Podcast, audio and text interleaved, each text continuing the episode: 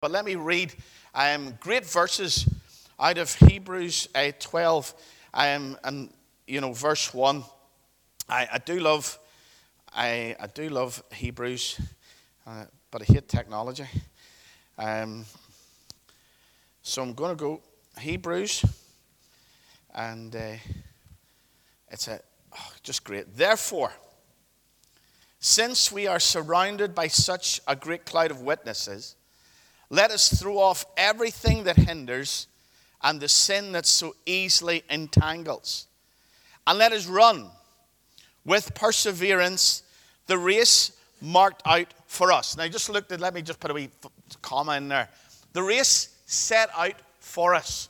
So let's make sure that we know there's a race set out for each of us. Okay? A race set out for each individual. And how do we run this race? Verse 2 tells us by fixing our eyes on Jesus, the pioneer and perfecter of our faith.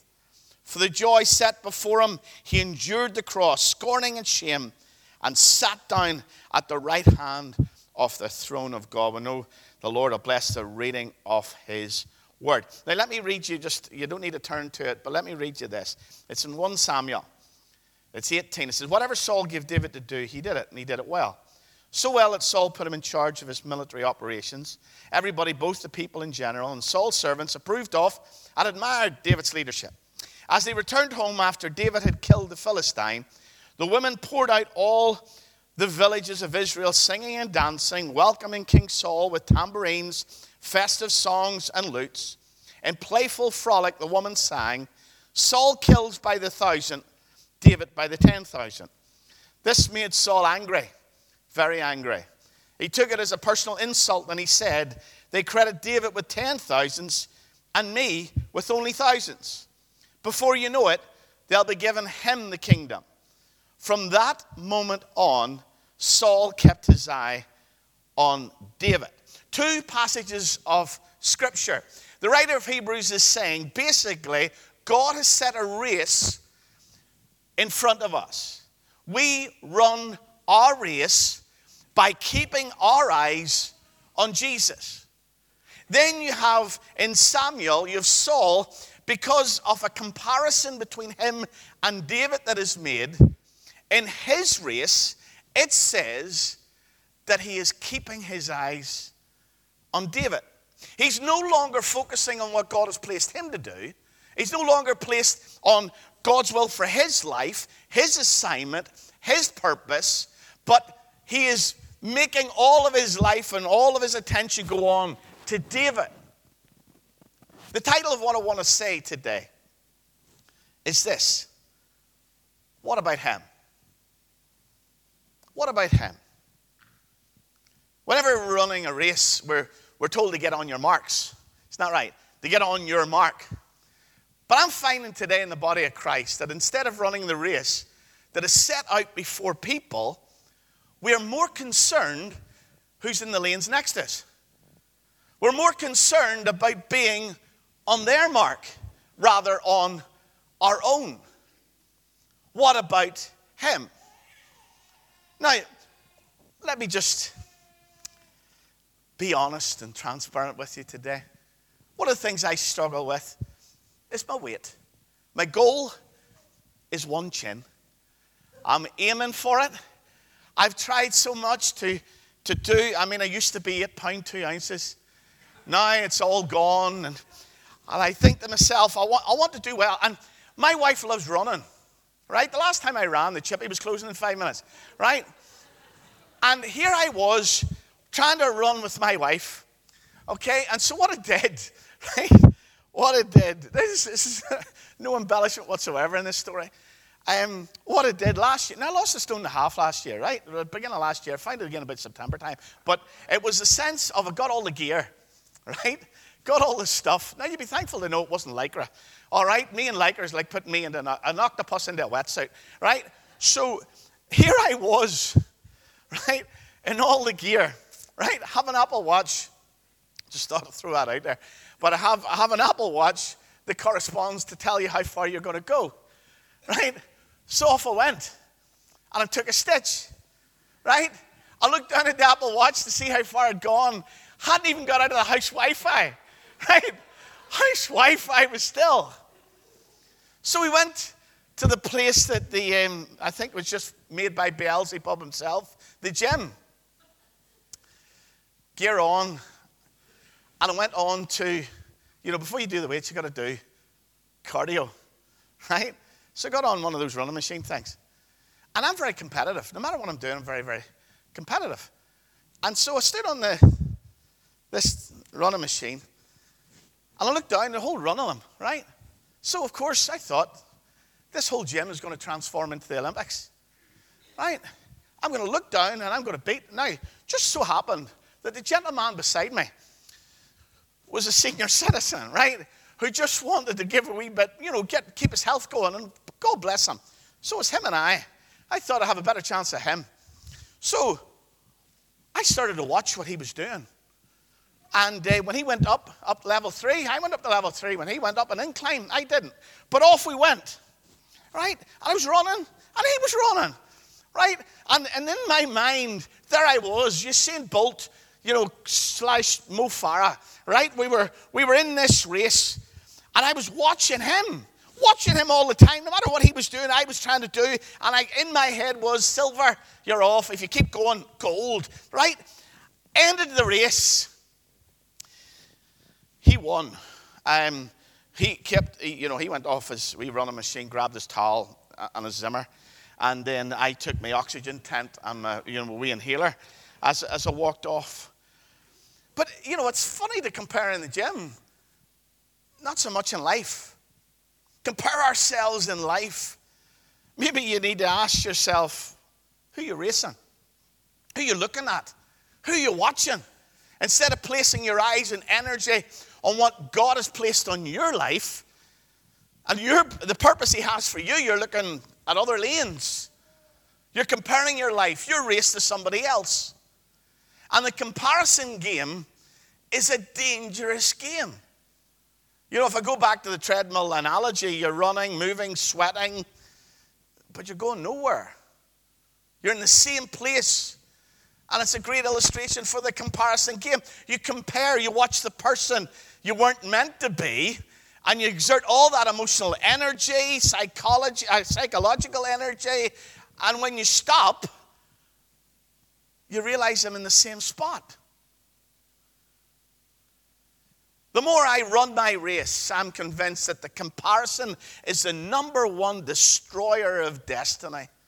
I think it's the enemy's ah, weapon of, of mass distraction as well as destruction. To compare to somebody else. I mean, that was his issue, wasn't it? I mean, he was the head of the praise and worship team in heaven, wasn't he? He was supposed to be a conduit to express God's glory, yet he started to compare himself to God. I'll exalt myself above the throne, and that's what got him kicked out of heaven. In the book of John, chapter 21, Jesus is speaking to Simon Peter, most assuredly. In verse 18, he says, I say to you, Peter, when you were younger, you girded yourself up and you walked where you wished, but when you're old, they'll stretch you out your hands, and another will gird you and carry you here you do not wish, carry you where you do not wish. This he spoke, signifying by the way or the kind of death through which he would glorify God. He was prophesying his death. Peter was crucified upside down, as you know. When he had spoken this, he said to Peter, Follow me. Now, skip down to verse 21. Peter seeing John, and I'm summing it up. But Lord, what about him? What about this man? I heard what's going to happen to me, but what about him? Jesus said to him, if I will that he remain till I come, what is that to you?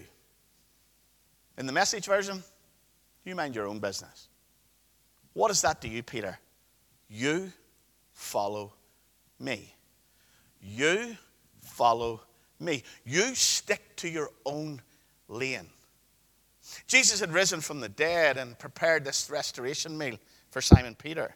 It's a wonderful portion where it talks to Peter about feeding my sheep, feeding my lambs. But then it comes to the prophecy of Christ to Simon Peter to say this there's coming a day, Peter. You know, you're young now, you're strong now, you're free to go and do whatever you like. But there's coming a day when men will come and bind you. You're going to die a death and you're going to walk a path that you would never choose. Now, it's John's gospel that we're in. And every time John references himself, he always says the disciple whom Jesus loved. And as soon as Jesus said that to Peter, so get, get what's been said. Jesus has just said to Peter, Look, you're going to die. This is what's going to happen to you. And Peter, instead of taking what Jesus is saying, goes, Well, what about him? I mean, the disciple whom you love, because that's all John seems to be saying. After a while, it get annoying if you were, you know, 11 guys all around, you know, a table and the one keeps on saying, I'm the disciple that Jesus loves. After a wee while, men are going to have a wee word. They really are, but that's what he said. I mean, he's not wanting to hear that John's going to have a great life. No, no, that's not what he wants to hear. He wants to hear that he's going to have just as worse life that he has. What about him, Lord? And Jesus gives him a stern rebuke. He says, What is it to you how I deal with him? What is it to you that your life is going one way and his life is going another way? Well, I thought you said I was Lord. I thought you said your eyes were going to be on me. I thought you said that you wanted my will to be done in your life. Well, then why are you looking at someone else? Why is all this bad happening? Why is it going to happen to we? Why my family? Why my life? Why my doctor report? Why my business? Look at them and look at their life. I mean, what, what about John? He's never going to die. He's the only one, as a matter of fact, as history tells us, would finally play out. All the disciples were crucified or died some terrible death. But John would be only the one who dies of natural causes. Simon Peter saying, Lord, it's not fair. What about him? We live in a natural world. We live in a crazy world. We live in a world where even other people's choices can affect you. Why didn't God? Why didn't God? God does intervene supernaturally, miraculously. But sometimes it's the non interventions of God. We're going to get them. All Jesus said was, Follow me, an invitation. I don't have time to explain. I may never have time to explain, but follow me. And Simon Peter standing there with a question mark for a brain. He's looking and he's saying, Is this it? But what about him? Well, Peter, run with endurance the race that is set before you. You do that by not keeping your eyes on everybody else, but by keeping your eyes on the author, by keeping your eyes, and it's a beautiful translation of the champion, it says. The champion who initiates and perfects our faith. Anytime you get your eyes off of Jesus and get them on someone else on their lane, it hinders what God wants to do in your life. He has a plan for you. He has a plan for me. His plan for me may not be as glorious as his plan for you, but you got to keep on following him. His plan for you may be more public and greater than anything I'll ever experience. But my job is not to get my eyes on you, my eyes is to get on him.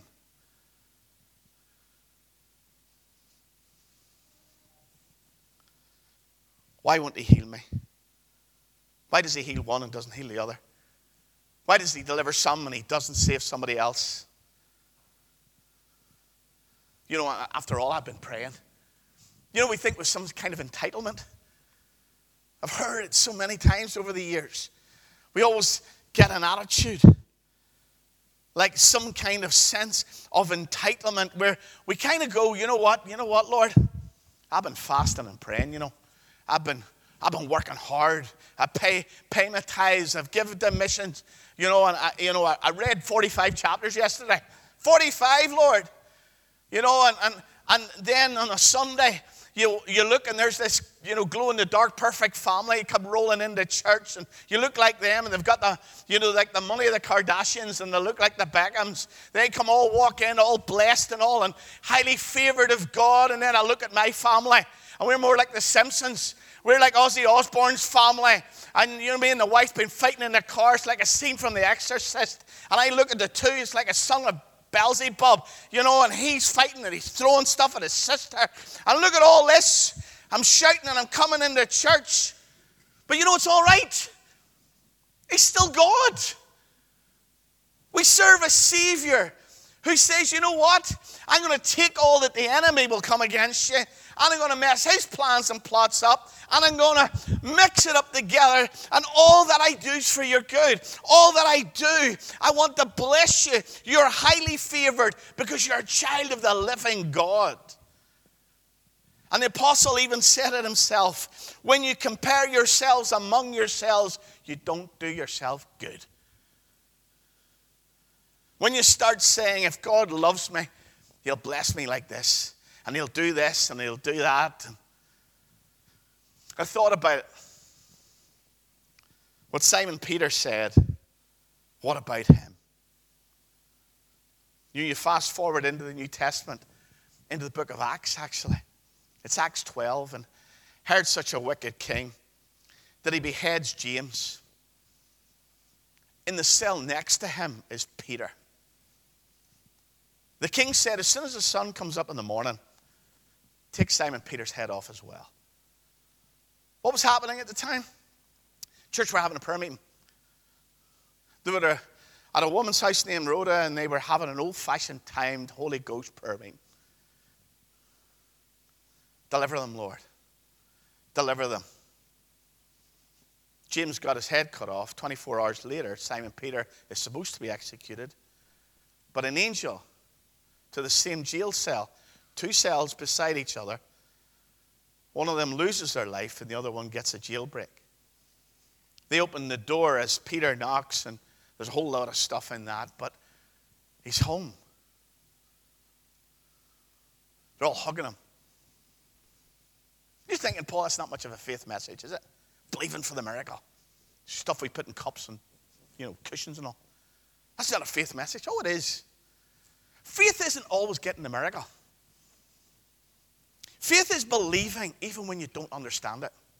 Faith is believing and trusting even when you don't have an explanation. Faith is standing firm, throwing your hands up, praising God, and confessing His word no matter what we're looking at. Because as Peter's family are rejoicing, what's happening at James's family? What are they thinking?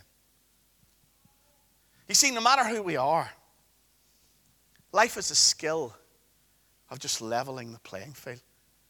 No matter if we're in Downing Street, where we're in the White House, or in the doghouse, God has a way, life has a way of leveling the playing field. So you're going to have good days. You're going to have miracle days. Oh, you're going to have those great blessed days, but you're going to have bad days. And what Jesus is saying right now is stay in your lane.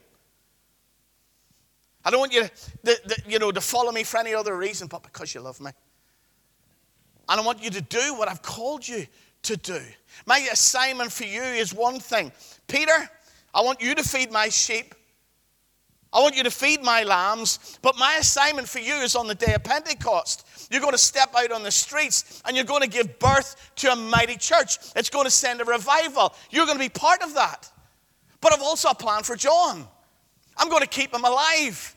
And on the Isle of Patmos, I'm going to let my spirit come upon him, catch him up into heaven. He's going to write a brochure on heaven and talk about the streets of gold and gates of pearl. He's going to give people hope beyond this world. He's got, I've got one plan for you, and I've got one plan for him. So keep going in your plan.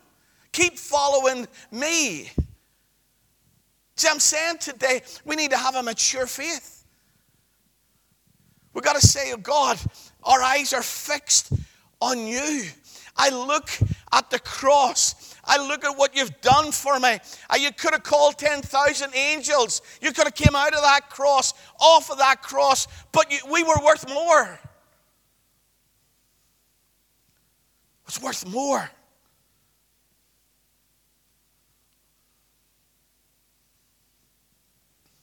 Stay in your lane. Follow him through good days and bad days. Leviticus 23 and verse 40. That's an amazing verse. Right? It is an incredible verse. It says this And you shall take for yourselves on the first day the fruit of beautiful trees, branches of palm trees, the branches of leafy trees, willows of the brook, and you will rejoice before the Lord your God for seven days. And you're thinking, wow, what's all that about? It's interesting. God gave us people during one of the feasts, the Feast of Tabernacles, this instruction. The high priest was to go into the presence of God with two things. In one hand was a palm branch, and one on the other hand was a willow. When you come in during this feast to represent the people, I want you to have in one hand a palm branch, and in the other hand, I want you to have a willow, a weeping willow. And I want you to come with both of them in your hand and rejoice before me. And I thought, wow, that is an incredible illustration of our life. It shows a mix of two things the palm tree. When I think of a palm tree, I think of sunshine, I think of happy days, I think of good times, I think of the beach. You know, happy times of life. So the palm branch represents victory, success, represents joy, good things. The weeping willow represents weeping. I mean, when you see a weeping willow tree, it looks like tears, it, it looks like it's flowing. It represents distress. Looks like weeping in sad times and trials and adversity. But what's astonishing about the instruction is one represents health, one represents sickness. One represents victory and success, where one represents destitute, struggling, and need. And that's what life is. Life is currently one of the other. But the key is in your lane, we've got to learn to worship with a willow or a palm. We've got to learn to keep on focused on Jesus, whether in palm days whether holding that willow, whether in willow days, we focus on Him, not in other lanes, and we sing as the song goes, All my life you've been faithful. God is the same. God doesn't change because we're in a different time. Faithful one. Remember that? So unchanging. Ageless one. You are my rock. I will take favor from you when you go through the bad times. You don't have any more of me when in the good times, says God, I'm not just God of the good times, the hills and the mountains, I'm the God of the valley. And in the tears and the weeping, I'm there all the time. Keep running your race. You can be in weeping days. And just like that, God can say, Look, let me take that weeping willow out. There's a palm branch. We count days as from morning to night, but that's not how God counts a day. When He created the days, the Bible said He started with a night and He went to the day. It's not over until the sun shines. God wants you to understand no matter how dark your night is, He will not leave you there. He will finish and you will finish in the sunshine. You'll go from a willow to a palm. Philippians 4 4 says, Rejoice in the Lord always. And again, I say rejoice. Whether you're in a willow day today, whether you're in a palm day, the Bible says rejoice in the Lord always. Bless the Lord, O my soul, and all that is within me. Bless his holy name. Bless the Lord, O my soul, and forget not all his benefits. Psalm 35 Weeping may endure for a night, but joy comes in the morning. Keep following, keep looking up not to the side to other lanes and what they're doing. Keep looking at your own. Keep looking ahead to all the finish, the finish line. I will bless the Lord from this time forth and forevermore. Praise the Lord. What does that mean? It means that we make a choice to rejoice. I will bless the Lord at all times. From this day forward, I make a decision. I am blessed. The goodness of God is upon my life. You're not out of the will of God because you're going through tears and trials and stuff. But you look up and see His majesty. We've got the, the blood of Jesus on our family. We've got the blood of Jesus on our, on our children. We follow him. We say, you know what? I'm going to follow through good days. I'm going to follow through willow days. I'm going to follow through palm days.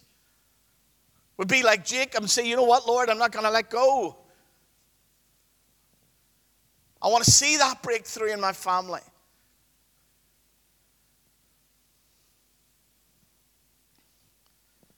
It's the message today. Forget about him and them and their path and keep running your race. Don't live your life comparing to someone else because it just wears you out. It gets so incredibly discouraging because there's always somebody stronger, somebody bigger, somebody richer, somebody better looking. But wake up tomorrow morning, if God gives you another day, and go, you know what? I'm going to be the best me I can be. I'm going to be happy with that. Because I know who I am. I know who I serve. This is my lane. This is, this is what He's placed into, into my life. This is the purpose. This is the, this is the plan. I'm going to focus on, on the lane that He's set before me. I'm following, running, and I'm praising God, taking in one hand my willows, the trials, the problems, the adversities, on the other hand, the blessings, the, the health, the goodness of God. I got clothes, I got food, I got a house, I got a family. I am blessed. And I want to take both of them and say, God, you're worthy of all my praise. I thank you for the child of God that I am. And let me finish with this, because here's the hope. In Revelation 7, verse 9, it says, after these things I looked, and behold, a great multitude which no man can number, of all nations and tribes and peoples and tongues, standing before the throne in heaven, before the Lamb, clothed with white robes. Now, watch what they had in their hands with palm branches in their hands.